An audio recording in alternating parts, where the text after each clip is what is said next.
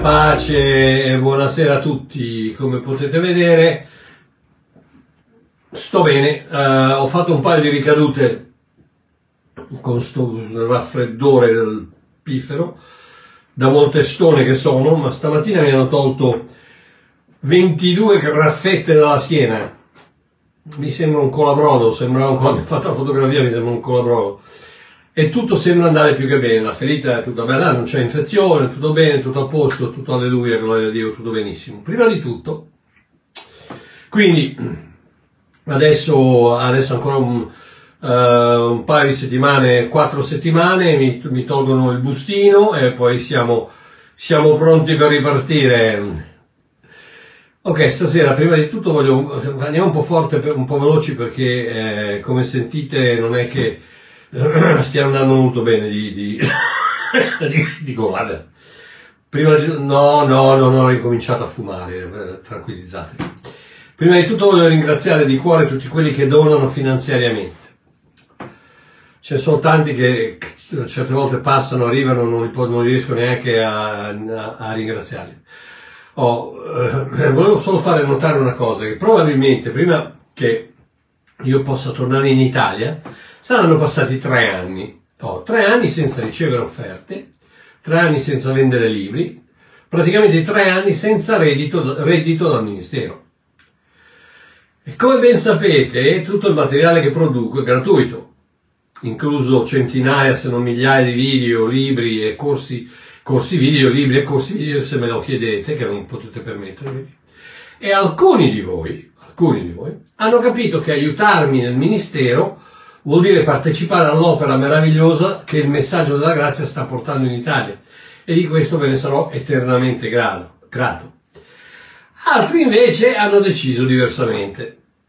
Oh, Abba papà ama sia gli uni che gli altri e manda avanti Bosco in un modo o nell'altro.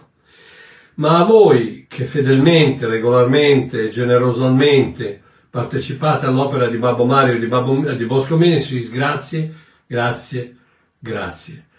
Eh, so che sono cose che sono facili da dire, ma eh, senza di voi non potrei andare avanti perché eh, basterebbe soltanto che la maggior parte di io ho 8000 eh, abbonati su, su YouTube, 8000 eh, su Facebook, basterebbe che, che mandassero 50 centesimi di euro una volta al mese e io vivrei da una babbo. no scherzo, scherzo, non vi arrabbiate. Ma il fatto rimane, il fatto rimane che se un pochino, un pochino della gente, invece di usare, usare, usare sempre senza, senza dar niente, ogni tanto desse anche qualcosa, e non solo quei, quei 10, 15 meravigliose persone che, che mi aiutano da, da, da, anni, da anni che mi aiutano, sarebbe, sarebbe, le cose sarebbero un po' più facili. Ok, ma adesso che ho finito di, di, di di fare la mia storiella, andiamo avanti con la serie Spezzacatene. Video disegnati a demolire convinzioni errate inculcate da secoli di religionismo, che tengono prigionieri i credenti con tradizioni, gerarchie, paure, minacce di abbandono e un sacco di altre diavolerie. Dalla classica Chiesa romana cattolica che afferma che l'unica via di salvezza è attraverso di lei, e quindi ti incatena con sacramenti, accuse di tradimento e minacce di andare all'inferno, alle varie sette e anche varie denominazioni evangeliche, che a tutto quello aggiungono anche la completa emarginazione di chiunque non crede come loro. In questa serie non cercherò di denunciare le dottrine sballate di varie denominazioni, perché non, è una perdita di tempo. Purtroppo la, la, la, la, rivelazione è una cosa che fa lo spirito, non Babbo Mario, non Walter Bianca, non, non la facciamo noi, lo fa lo Spirito Santo. Noi possiamo solo pre- presentare, noi possiamo solo presentare eh, quello che pensiamo essere la verità e, e, poi il resto lo deve fare lo Spirito Santo. Però eh, d'altronde bisogna presentarla sta verità, perché se si va sempre avanti con l'idea che ci sono questi sacramenti che se non li fai va all'inferno, che, non, che, che Gesù entra nell'ostia quando il, il corpo di Cristo, eh, se, se, qualcuno non ti dice che quelle sono tutte baggianate, E rimani con quella roba in testa e vai a finire che c'hai 80 anni e ancora credi che sia il sacerdote che chiama Cristo nell'ostia quando... In, eccetera, eccetera. Vabbè. Quindi eh, non cercherò di denunciare le dottrine sballate, ma cercherò di dirigere il credente verso la rivelazione di quella libertà che viene regolarmente calpestata da pastori, teologi e sacerdoti vari e per la quale Gesù ha dato la sua vita. La buona novella della grazia, il suo perdono eterno, il suo abbraccio eterno, la sua vita eterna. Ok. Abba papà, grazie per il tuo aiuto stasera, grazie che mi aiuti a, a, finire il compito che mi hai dato, eh, a essere chiaro, a essere semplice, a essere diretto e a, e a, in qualche modo a scuotere queste, queste gabbie incatenate da, da queste dottrine, dottrine sballate che, che, purtroppo tante persone ancora hanno. Aiutami Spirito Santo, amen. Ok. Un'altra cosa prima di partire. Vi prego, o guardiani della galassia di Facebook, che aspettate solo che io pubblichi un video per ripetermi le solite asserzioni trite, ritrite, che non sono altro che la vostra opinione, io vi presento versetti su versetti su versetti su versetti, prove bibliche in abbondanza. Se volete, se volete ricusare quanto dico, per favore portate la Bibbia al tavolo. Ok? Non, non, non vi chiedo tanto, no? Non mi venite a dire no, perché allora non è così, perché il peccato deve essere vero.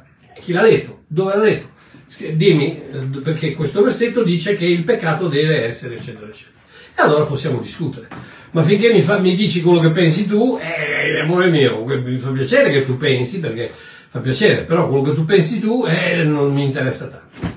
Quello che pensa lo Spirito Santo invece sì. Quindi, ok, grazie.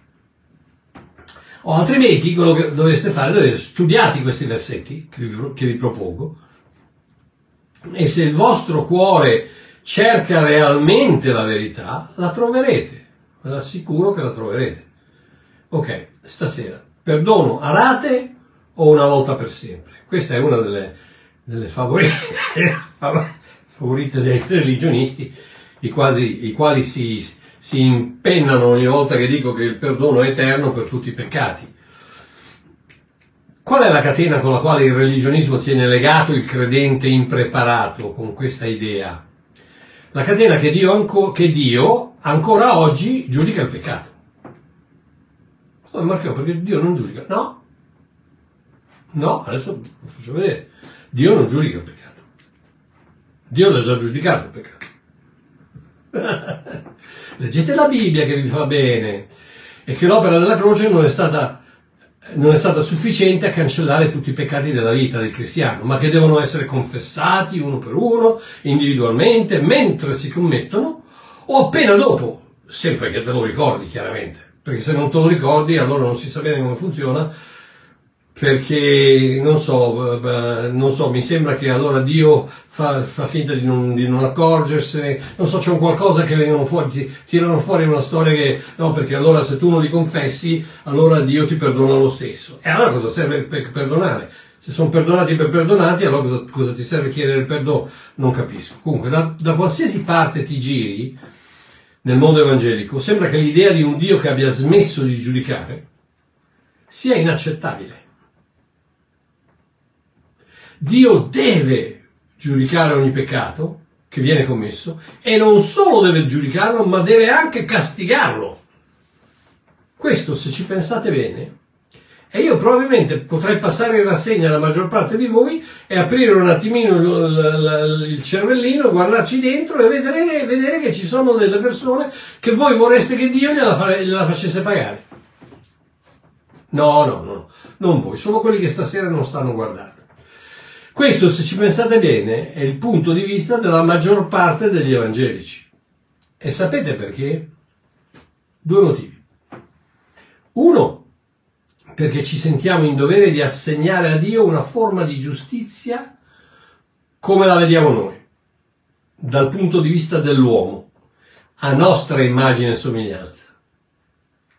Che ci piaccia o no, la maggior parte della Chiesa è caduta tra le grinfie della legge del taglione.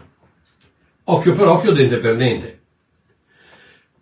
la maggior parte della Chiesa oggi, la maggior parte dei cristiani pensa che sia giusto. Guardate quando vengono fuori i mannequin, come si chiamano, maneskin, ma come si chiamano quelli là, quelli, quelli sembrano, vabbè, lasciamo perdere. Eh, viene fuori ragazzi di, di, di, tutto di più su Facebook. Li mandano all'inferno, li dannano, li, li, eh, pensiamo che sia giusto augurare l'inferno, ad esempio, a chi non la pensa come noi. Io regolarmente vengo mandato all'inferno da uh, religionisti che eh, non la pensano come me. E allora, siccome non la pensano come me, io sono un, un uh, eretico che porta le persone all'inferno e quindi devo andare all'inferno, mi mandano all'inferno. Vi rendete conto? Questa è la giustizia dell'uomo, non la giustizia di Dio, che invece me all'inferno non mi ci manda. Pur colpevole come posso essere. Perché? Perché Gesù Cristo ha pagato per la mia colpevolezza.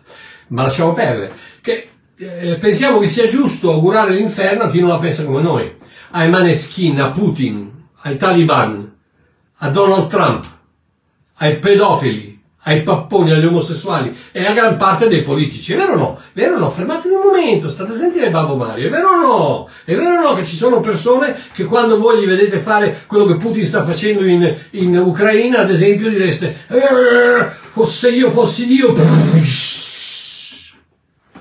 e invece Dio no. Dio si rifiuta di farlo. Avete notato? Avete notato che nella storia non ha ammazzato nessuno? Non importa quante volte si augura un colpo al cuore al guerrafondaio assassino, del momento, sembra proprio che lui si beffi della giustizia umana. Sì, perché quel tipo di giustizia è la giustizia creata dall'uomo, non è la giustizia di Dio. Grazie al cielo grazie al cielo e non lo sarà mai. Ricordatevi solo che Dio, stando al modo di giudicare dell'uomo, non è giusto. Eh, Marchiò, come fai a dire una cosa del genere? Con Dio è l'innocente che paga, non il colpevole. Vi sembra una cosa giusta? Controllate la Bibbia. Controllate la Bibbia chi ha pagato fra Gesù e Barabba. Controllate la Bibbia che ha pagato fra, fra, eh, fra il, gli animali, gli agnelli, eccetera, eccetera, e i peccatori. Controllate ogni volta che c'è, da, che c'è da pagare chi paga, ma lasciamo questo per un'altra volta.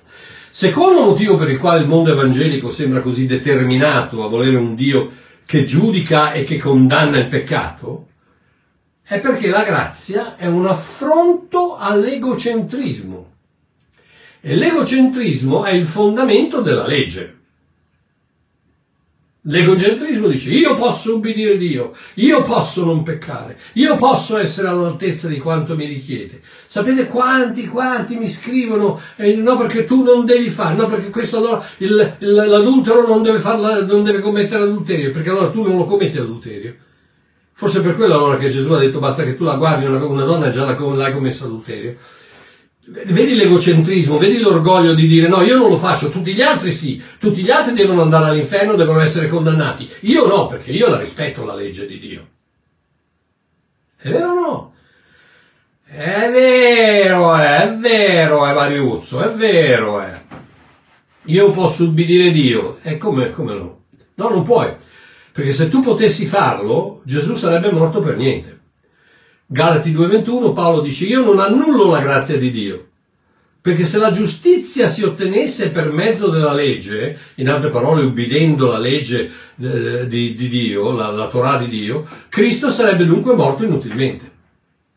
Vi rendete conto della semplicità di questa dichiarazione? Se tu potessi ubbidire la legge, Cristo sarebbe morto per niente.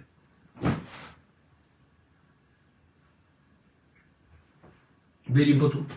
Ok, tutta la nostra vita ci è stato insegnato che non c'è niente di gratis. Qualsiasi cosa di cui hai bisogno devi guadagnartela con il sudore della fronte. Ecco perché è così difficile ricevere. Perché è un insulto al mio io. E la grazia devi ricevere. La grazia non devi fare niente. Perché più fai e meno te la meriti. ecco perché un insulto, un insulto al tuo io è un attacco all'egocentrismo è un attacco a quell'ego che dice no, io lo posso fare, io posso, eh, Isra- Israele in Esodo 19 che dice a Mosè, di a Dio che noi faremo tutto quello che lui ci ha chiesto di fare. Patapam, due giorni dopo 3.000 morti.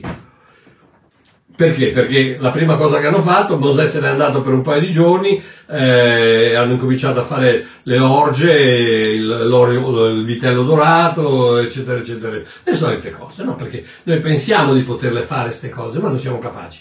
Non siamo capaci, ecco perché Gesù è dovuto venire. Se potevamo farlo, Gesù è morto per nulla. Ma è venuto perché noi non potevamo ubbidire e non possiamo e non potremo mai ubbidire la legge divina. Ed è ricevere è un insulto al mio io.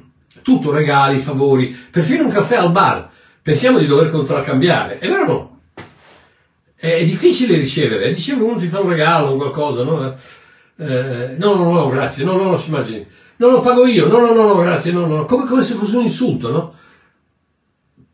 Perché è un insulto al tuo, al tuo, io, al tuo ego, come se tu fossi meno di lui. Perché lui ti vuole fare una gentilezza e no, tu, no, no, tu te la, la, la, la, gentilezza te la devi guadagnare. Non puoi così per niente, com'è? Orgoglio, orgoglio, perché si sente in debito. Prima Pietro 5,5, rivestitevi di umiltà gli uni verso gli altri perché Dio resiste ai superbi, ma dà grazia agli umili. Oh, ma vediamo Vediamo come faccio ad affermare che il perdono non è a rate, ma è una volta per tutte. Ok. Primo, di cosa c'è bisogno per il perdono dei peccati?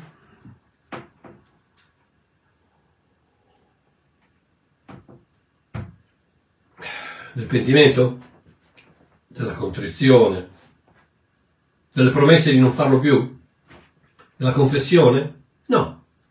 Fin dall'inizio dei tempi, Abele, Dio ha richiesto quella cosa ingiusta di cui parlavo prima, il sangue di un innocente. Abele ha fatto piacere a Dio portando il sangue di un agnello. E se lo meritava questo agnello di essere sgozzato, pensate un attimino, pensateci un attimino, è giusto o no? All'occhio dell'uomo no. Beh, eh, l'agnellino tutto bello, piccolino, con le due orecchiettine e gli occhietti che ti guarda dice non mi fare male, non mi fare male. È giusto? Eppure eccolo lì. E questa è la storia del Vangelo. La storia del Vangelo è l'agnello di Dio che toglie il peccato dal mondo. Fin dai tempi di Abele, il, il sacrificio che, che, Dio accettava non era quello del, del, del pentimento, della contrizione, delle lacrime, del ravvedimento, delle promesse, ma era il sangue. Dio ha richiesto quella cosa ingiusta fin dal principio del mondo. Il sangue di un innocente rappresentato da un animale che non aveva fatto nulla di male per meritarsi di morire. E di solito da un agnello, più innocente di così. Oh. Pensate, in 2 Samuele 6 c'è una bellissima storia di Davide che porta l'arca a Gerusalemme. Dunque lui la va a prendere la va a prendere da Kiryat Jearim, è una lunga storia, dopo, dopo la famosa Ichabod, eh, i Filistei l'arca, poi la riportano indietro a Kiryat Jearim, rimane lì per vent'anni, Davide la va a prendere, la va a prendere, la, la riporta indietro e, e, e, gli dicono che l'ultima volta che l'arca era stata portata, era stata portata su un carro nuovo da due mucche eh, che allattavano. Allora Davide la prende, la mette su un carro nuovo con uno che allattavano e si avvia per Gerusalemme. Ma la presenza di Dio non si porta con cose, non viene portata da cose, ma viene portata da uomini. Quindi il momento che uh, Uzia, mi sembra si dice, Uzia uh, stende la mano per, perché c'è stato un atto di travallamento e l'arca stava per cascare, Uzia stende la mano e, e la parola dice che Dio lo uccide. Perché? Perché Uzia vuol dire la forza dell'uomo e la forza dell'uomo non può mai intervenire nei piani di Dio e non può mai intervenire nella presenza di Dio. Quindi Davide si arrabbia, dice ma come? Ma proprio non ti posso lasciare solo un momento che mi ammazzi l'autista. Ma eh, eh, eh, si guarda intorno, vede lassù sulla collina c'è una casa che appartiene a un certo Oved Idom, Gittita, della, del paese di Golia, quindi un ultra nemico sia di Davide che di Israele, ma Davide è arrabbiato, quindi prende l'arca, va a casa di Obed-Dom, apri, Obed-Dom, ah, re Davide, come stai? Buon caffè. No, voglio lasciare qui la presenza di Dio. Obed-Dom dice, ok, vabbè, se la vuoi lasciare, mettila là un attimino che va bene. E la mette là e Davide se ne va. Tre mesi dopo gli dicono, uè Davide, ma sai che o vedi dove sta, sta prosperando, sta, è, è, coperto di, stracoperto di benedizioni. E allora Davide dice, mm, mi sa che sta storia della presenza di Dio abbia qualcosa a che vedere. Torna indietro, va da Obedidom e gli dice, ridammi la presenza di Dio. Però questa volta, invece di far portare la presenza di Dio da cose, tipo templi, altari, eh, vesti, vestiture, vestimenti, vestiture, eh, oggetti sacri, eccetera, eccetera, la mettiamo addosso a delle persone, ai leviti. La mette addosso ai leviti e partono da Oved-Didom, che è circa 5.000, 5, circa più o meno 5 km da Gerusalemme. Adesso hanno, hanno identificato ultimamente, archeologicamente, la casa di Oved-Didom con il tempio di Mozza, che è circa a, a 5.000 km da, da Gerusalemme. Qui supponiamo 5.000, 5.000 km, ok? Sono 5.000 km, 5 km, 5.000 metri. E Davide cosa fa? Davide pensa, allora come facciamo a santificare questo viaggio che, che, che Dio non uccide qualcuno un'altra volta? Allora 6 è il numero dell'uomo, 7 è il numero di Dio. Al momento del settimo passo facciamo un sacrificio, santifichiamo questo movimento. Sei passi, settimo passo, uccide un, uccide un, un bue e un, e un vitello. Ok? Ogni sette passi, dividete un attimo 5.000 per 7, vedete che fa 1.400. Vedete che fa 700. 700 moltiplicato per due animali sono 1400 animali che Davide uccide dalla casa di, di Obedilò a Gerusalemme. 1400 animali. Ve le immaginate la striscia di sangue? Tutto per fare che cosa? Tutto per indicare quello che sarebbe stato il Calvario, dopo, dove da una, da una montagna dove c'era, dove c'era, una croce si sarebbe stesa una, una, una, una striscia di sangue fino ad arrivare al tempio, alla, alla presenza di Dio, al tempio dove c'era la, l'arca, l'arca di Dio, spezzare quel velo, aprire la cosa, lasciare che Dio potesse uscire e tornare in mezzo al suo popolo. Il sangue. Vi sembra una cosa giusta? 1400 animali uccisi perché Dio si, si calmasse? Non lo so, voi queste domande probabilmente non ve le fate, io invece me le faccio. Per me no. Ma perché? Perché la mia giustizia, è il mio tipo di giustizia, non è la giustizia di Dio. La giustizia di Dio dice un'altra cosa, sì è giusto. La giustizia di Dio non è come quella dell'uomo. Una striscia di sangue che va dalla, dalla, casa di Oved Edom, che vuol dire servo di Edom, servo di, di Adamo, servo della carne, servo eh, eh, miscredente, eh, tutto quello che potete dire di più, di più cattivo. Oved Edom da, da casa sua alla presenza, del, alla presenza di Dio come? Attraverso il sangue. Niente sangue, niente perdono al punto di affermare in Ebrei 9:22 che senza spargimento di sangue non c'è perdono dei peccati. Chiaramente, limpidamente, 9:22, Ebrei 9:22, senza spargimento di sangue non c'è perdono dei peccati. Ergo, per poter ricevere il perdono dei peccati, il sangue di un innocente deve essere versato.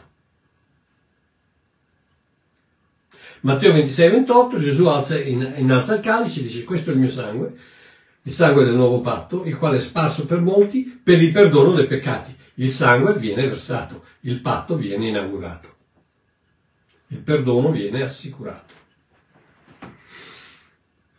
Ok, secondo, quante volte deve essere versato questo sangue? Nel Vecchio Testamento, durante lo Yom Kippur, il sommo sacerdote versava il sangue del capo espiatorio per coprire i peccati di Israele per un anno. Ma gloria a Dio non siamo più sotto il Vecchio Testamento prima di tutto i nostri peccati non sono coperti, sono cancellati completamente. Non dite mai il sangue di Cristo copre i miei peccati. No, no. Il sangue di Cristo ha distrutto, ha tolto i tuoi peccati una volta per sempre. Il tuo peccato non esiste più. Finito, via, non c'è più. Non è coperto. Nel Vecchio Testamento era coperto. Era coperto dal sangue degli animali, dei tori, dei capri, che lo coprivano per un anno. Ma nel Nuovo Testamento il sangue di Cristo distrugge il peccato, una volta per sempre. Ed ecco perché eh, Dio non giudicherà mai più il peccato. Ci ha fatto, una volta per sempre, sulla croce di Cristo. Ebrei 10, dal 10 al 17, dice, in virtù di questa volontà noi siamo stati santificati, voce del verbo siamo stati, passato. Non saremo, siamo stati santificati, mediante l'offerta del corpo di Gesù Cristo fatta una volta per sempre. Stiamo, stiamo, la, stiamo facendo la domanda quante volte deve essere versato questo sangue. Nel Vecchio Testamento una volta all'anno, nel Nuovo Testamento una volta per sempre sulla croce. Mentre ogni sacerdote sta in piedi ogni giorno a svolgere il suo servizio, e qui riprende il concetto del Vecchio Testamento, mentre ogni sacerdote sta in piedi ogni giorno a svolgere il suo servizio, offrire ripetutamente gli stessi sacrifici che non possono mai togliere i peccati, possono solo coprirli. Egli, Gesù Cristo, dopo aver, dopo aver offerto un unico sacrificio per i peccati e per sempre, Ragazzi, non so più facile di così, non, non so come potevano metterla. Un unico sacrificio per i peccati e per sempre. Se c'è bisogno del sangue per il perdono dei peccati, quel sangue è stato versato un'unica volta e per sempre sulla croce di Cristo. Dopodiché si è seduto alla destra di Dio. Perché? Perché è tutto compiuto, perché tutto è fatto, non c'è più niente da fare. E si è seduto. Quindi anche lo Spirito, anche lo Spirito Santo ce ne rende testimonianza. Infatti, dopo aver detto questo è il patto che farò con loro dopo quei giorni, dice il Signore, e gli aggiunge non mi ricorderò più dei loro peccati e delle loro iniquità. Ora, state a sentire bene, dove c'è perdono di queste cose non c'è più bisogno di offerta per il peccato. Perché? Perché? Perché il peccato è già stato giudicato duemila anni fa sulla croce, non c'è più bisogno di offerta per il peccato. Ok, Quarto e chiudo, scusatemi, stasera vado un po' più forte, più veloce perché... Ah, per quanto dura il sacrificio di Gesù sulla croce? Ebrei 7, 23, 24 e 25. Inoltre quelli erano fatti sacerdoti in gran numero perché la morte impediva loro di durare. Facevi il tuo sacerdozio 10, 12 anni, 15 anni, quello che era 3 anni e poi morivi la morte impediva loro di durare, ma costui Gesù Cristo, perché dimora in eterno, ha un sacerdozio che non passa ad alcun altro, è un, è un sacerdozio eterno, per cui egli può anche salvare appieno coloro che per mezzo suo si accostano a Dio, vivendo egli sempre per intercedere per loro. Cosa vuol dire? Vuol dire che i tuoi peccati sono perdonati sempre che Gesù sia vivo. E stando a quanto dice la Bibbia, Gesù non muore più. Quindi i tuoi peccati sono perdonati per sempre. Quindi, uno, ricapitoliamo, perché Dio perdoni ci vuole il sangue, di, il sangue di un sacrificio innocente, non le lacrime di un peccatore penitente. Giovanni 1,29, ecco l'agnello di Dio che toglie il peccato dal mondo. Due, il sangue di Gesù è stato versato una volta per sempre e Gesù non morirà mai più. Romani 6, 8 e 9. Ora se siamo morti con Cristo, noi crediamo pure che vivremo con Lui, sapendo che Cristo, essendo risuscitato dai morti, non muore più. La morte non ha più alcun potere su di Lui. 3. Quanti peccati ha distrutto il sangue di Cristo? Colossesi 2, 12 e 13. Siete stati sepolti con Lui nel battesimo, in Lui siete anche stati insieme risuscitati, mediante la fede nella potenza di Dio che lo ha risuscitato dai morti. e con lui Dio ha vivificato voi che eravate morti nei peccati nell'incirconcisione della carne, perdonandovi tutti i peccati. Voce del verbo tuttare, tutti, tutti i peccati, tutti non vuol dire solo quelli che avete fatto in precedenza, non solo quelli piccoli, non solo quelli che non ripetete, non solo quelli che vi ricordate di, di, di, di confessare, no, tutti, perdonandovi tutti i peccati. 4. Per quanto dura questo perdono? Ebrei 10:14. Infatti con un'unica offerta egli ha reso perfetti, in altre parole perdonati perfettamente, per sempre, quelli che sono santificati. Per sempre. Questo, questo perdono totale di tutti i peccati dura per sempre. 5. Ma c'è ancora qualcosa da fare per meritarsi, guadagnarsi, assicurarsi questo perdono? Giovanni 19:30. Dopo aver ricevuto l'aceto, Gesù disse, tutto è compiuto. E chinato il capo spirò. Il perdono che riceviamo al momento della salvezza è eterno, inalterabile, incondizionato, assicurato dal sangue di Cristo, ricevuto una volta per sempre. Tutto il resto sono catene che hanno da essere spezzate. Amici miei, voglio bene, un abbraccione, scusate che abbiamo fatto un po' presto stasera, ma ci sentiamo domenica sera. Un abbraccione a tutti, grazie.